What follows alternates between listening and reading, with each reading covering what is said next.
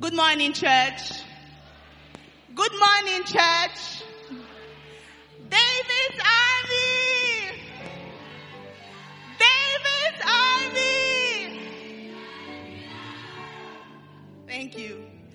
I am Lieutenant Esther.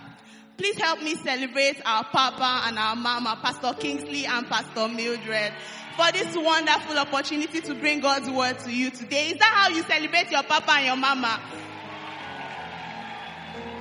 Thank you.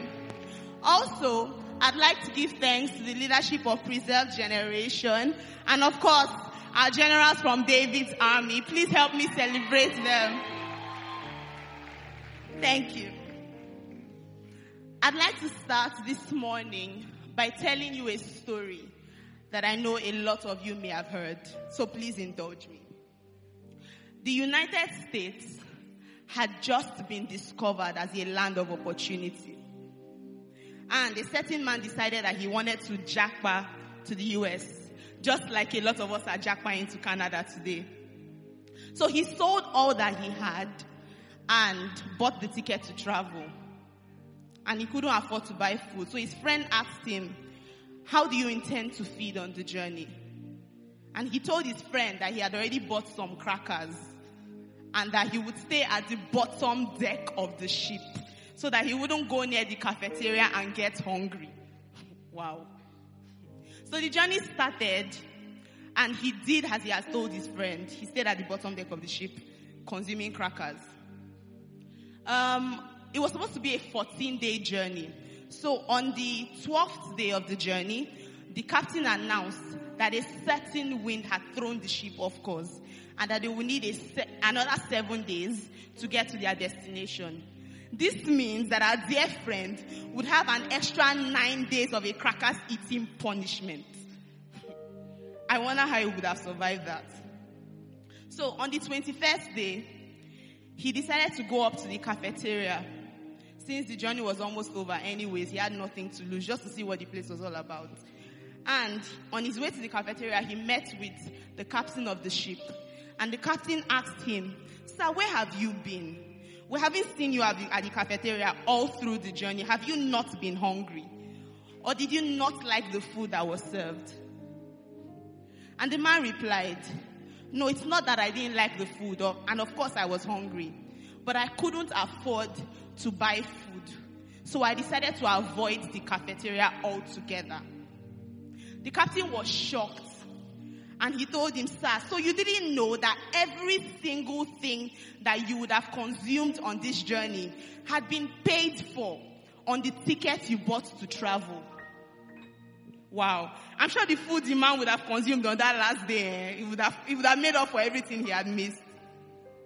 So this story just goes to show me that it's one thing for God to do something for us.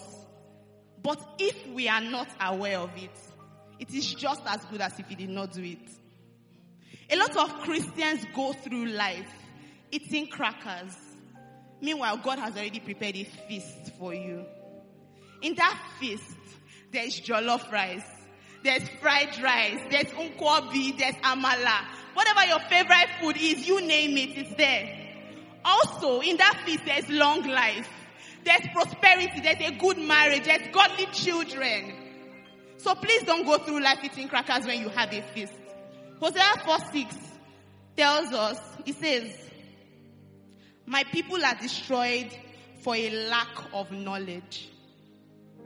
This means that God's people are not destroyed because of their village people, or because of bandits, or terrorists, or unknown gunmen, or kidnappers, or even Nigeria's economic depression. God's people are destroyed because they do not know who they are and what God has done for them. This is why our focus for this year's Children's Day service is DNA, our identity in Christ. And the questions we are asking you today are, do you know who you are? Do you know what God has done for you, what God has placed inside of you? Do you know how powerful and how wonderful you are?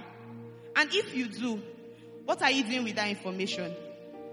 Are you still going through life begging God and begging people for what he has already done for you? Are you going through life wishing you were someone else and not the powerful and wonderfully made individual that God has made you? Are you allowing your past experiences, past mistakes, and maybe even people's opinions of you to define who you are? These are the questions that I trust that God would give answers to us today. Hallelujah. So, when we talk about DNA, let's quickly go back to biology. Oh, I can already see some of you cringing in your seats at the thought of biology because you didn't like biology in secondary school. But don't worry. We just want to give you a background definition of what DNA is about. According to Dr. Francis Collins, you can think of DNA as an instructional script or a manual that is embedded in the nucleus of a living cell. Science students in the house, say hello. So your DNA contains all the information that makes up an organism. Every trait and feature that you notice on an organism has a written code in the DNA of that organism. And DNA stands for deoxyribonucleic. Thank you. I'm sure this may be a little too scientific for some of us. And truth is, a lot of us don't like to mix science with religion. But I don't know how to tell you this without actually saying it. Our God is a very scientific God. Hallelujah. So, every child's DNA is an equal contribution from the father and the mother of the child. I'm sure with this you can understand the Nollywood actor Yu Edochie's conundrum. If you know, you know. If you are seated here today, your DNA is an equal contribution from your father and your mother. And this determines your physical features and sometimes even your behavior. It's the reason we describe the salvation experience as being born again, which means you have been given birth to again by God. You are not just a normal human being. You are supposed to look like your father in every way, in every shape and in every form. Because your father can heal, because you have his DNA, you can heal as well. Because your father is a giver, you can give as well. Because you have his DNA inside of you. Praise God. Projector, please give me John 10. Verses 30 to 35.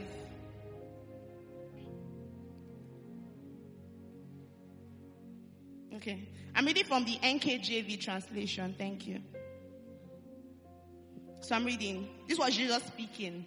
He says, I and my Father are one. Then the Jews took up stones again to stone him. Jesus answered them, many good works I have shown you from my Father. For which of these good works do you stone me? The Jews answered him, saying, for a good work we do not stone you, but for blasphemy, and because you, being a man, make yourself God. Jesus answered them, is it not written in your law? I said, you are gods. If he called them gods, to whom the word of God came, and the scripture cannot be broken.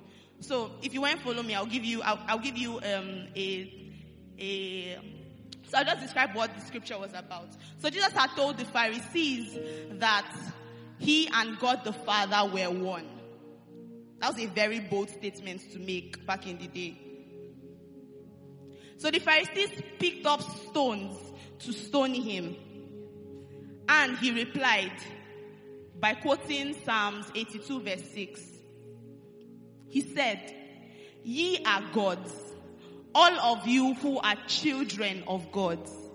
And he ended the scripture by saying that scripture cannot be broken. And it's not going to start with you. Meaning that you cannot undo your godlikeness. You cannot undo it. It's in your DNA. You cannot remove your DNA. It is in you. Daddies, mummies, uncles, aunties, Transform Nation, David's Army, Preserved Generation. If you are seated here today, your DNA, your human DNA is an equal contribution from your father and your mother, while your spiritual DNA is a combination from God the Father, Jesus, and the Holy Spirit. That is what is in your DNA. Hallelujah. Is somebody here with me today? It's the reason when you see a child that doesn't look like his father, one of the many first things you will hear is, let's go for a DNA test. So ask yourself today, say it in your heart, do I look like my father? Do I look like my father? Do you look like your father? Or do we need to conduct a DNA test to confirm that you are actually a child of God? If that is the case, then there's a problem. If we need to actually check to notice that you are born again, then it is very worrisome. Like I said before, you are supposed to look like your father. Hallelujah. You should reflect the image of God. Praise God.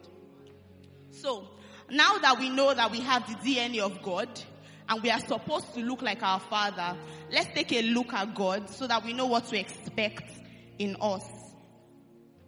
Firstly, you are a creator. You are a creator. The very first thing that we see about God in Genesis 1:1 is that he is a creator. Genesis 1:1. In the beginning, God created, highlighted word, created the heavens and the earth. You have creative abilities inside of you.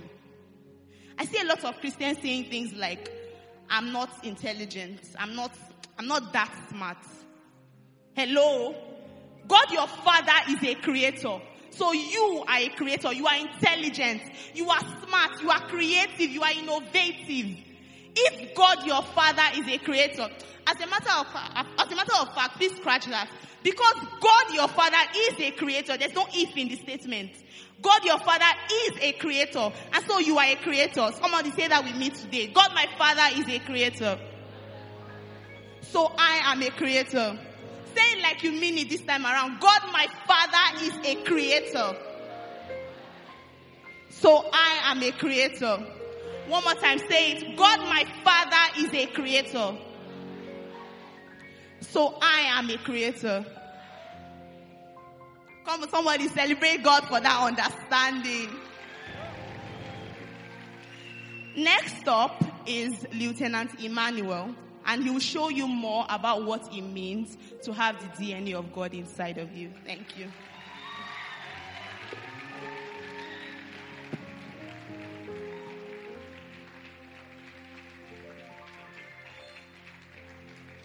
Good morning, church.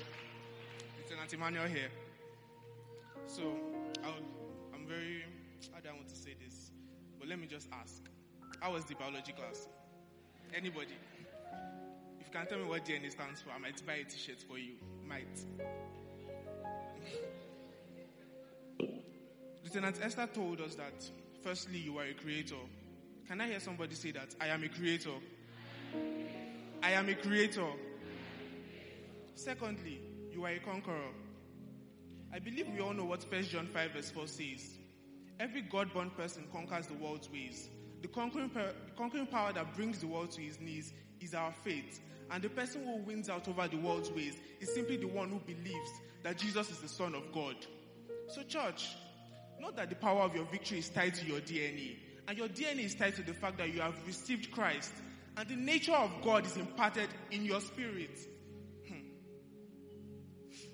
Church, so when you go against life, you don't just go against life just hoping for victory. You go against life with the assurance that the life of Christ that you have inside of you is your hope of victory. And just like in DCC, we are wired to win. We experience 100% victory, 100% of the... Thank you. So please say with me, God my Father is a conqueror. So I am a conqueror. And thirdly, you are a life giver. God our Father in Romans 4:17 is described as the one who gives life to the dead and calls things that be not as though they are. Jesus also told us in John 6:63 that the words that he spoke were spirit and life. Now, we know we have this DNA of God inside of us. So this means that my words impart life to anything. Anything that is dead, anything that is deficient, anything that is sick, or anything that is weak. No wonder Proverbs 18:21 tells us that life and death are in the power of the tongue. So church, nothing should die around you anymore. You can't be a life giver and your business is dying. You can't be a life giver and your children are sickly. Speak life into them. And last but not the least, you are a God. You are a God. Now I know this may be confusing to a few of us, but we hope to clear things. What does a lion give birth to? Lion. What does a goat give birth to? And in the same vein, God can only give birth to a God. Church. See, okay, give me Psalms 82:6. It tells us that you are gods. You are sons of the Most High. So as a God, even in the natural, you are superior to the natural. As a God, you speak to situations and they change. And they have no choice but to listen to you. Because guess what? You are a God. So somebody please stay with me. I am a God. I am a God. You are not talking like God, so. Thank you. My people. Please note that this DNA inside of you doesn't function only on Sundays. You can't pick up the DNA on a Sunday morning and drop it after service. Who you dey impress? The DNA cannot be left at home. It's a part of you. Church, please know that there is a war going on out there. Every single day on your battle, the war between your flesh and your spirit. You cannot feed both. If you feed one, the other must suffer. This is why also everything that we do matters to God. The words we speak, what we listen to, what we do, they all matter to God. God doesn't just want to be the head of your spiritual life. It's not only when you're praying, when you're reading the word, when you're kabashing, that he wants to be the head of your life. He wants to be the head of every area of your life. The way you see yourself should be influenced with the understanding that you have the DNA of God inside of you. It's not just for show. EJ, please give me Psalms 139:13-14.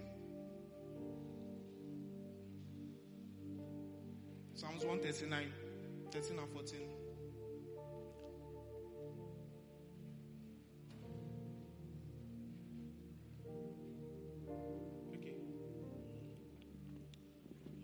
Can we read together?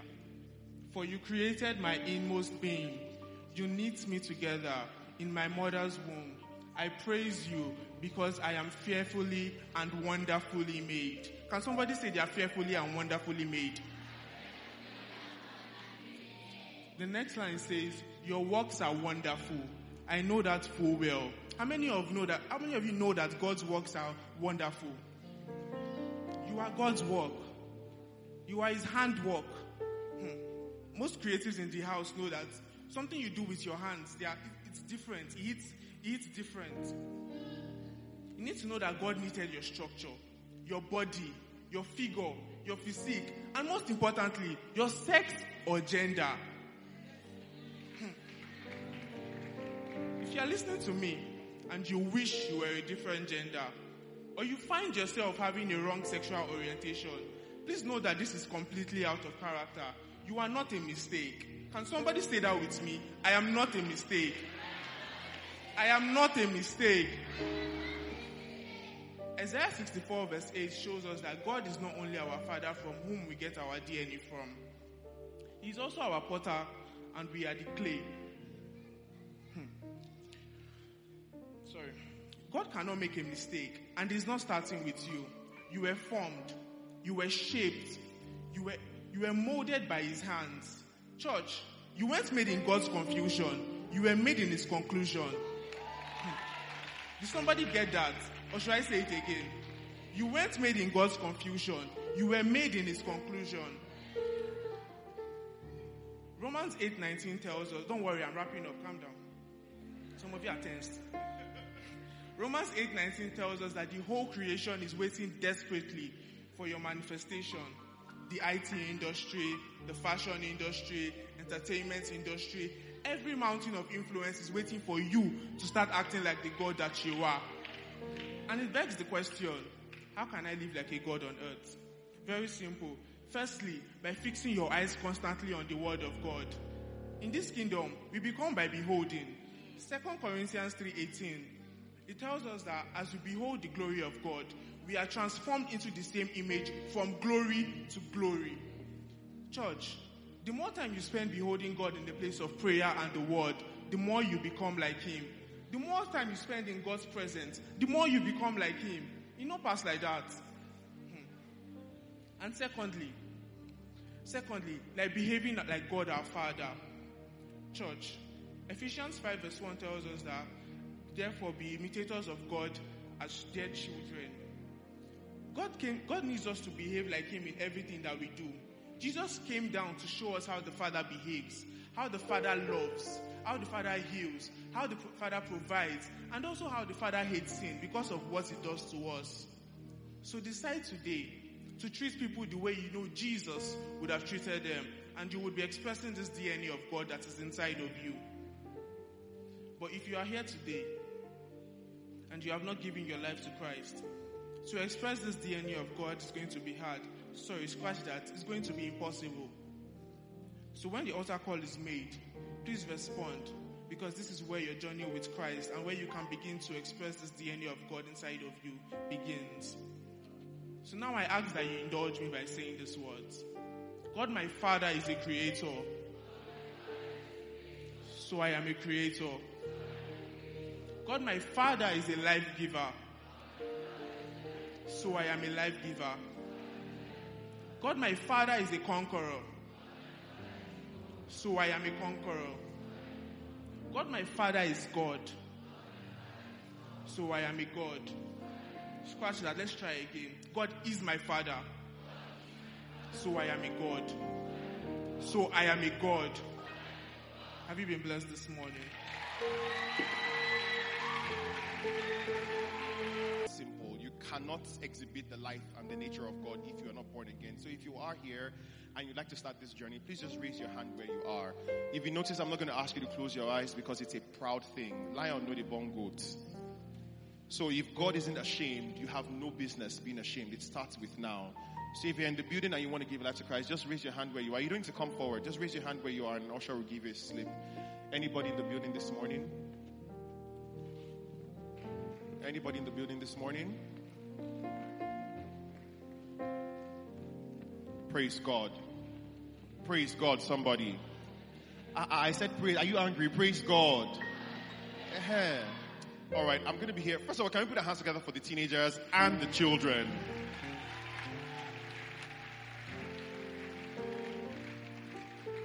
So I'm here for just a couple minutes this morning. My name is Maya. I'm the pastor of David Army.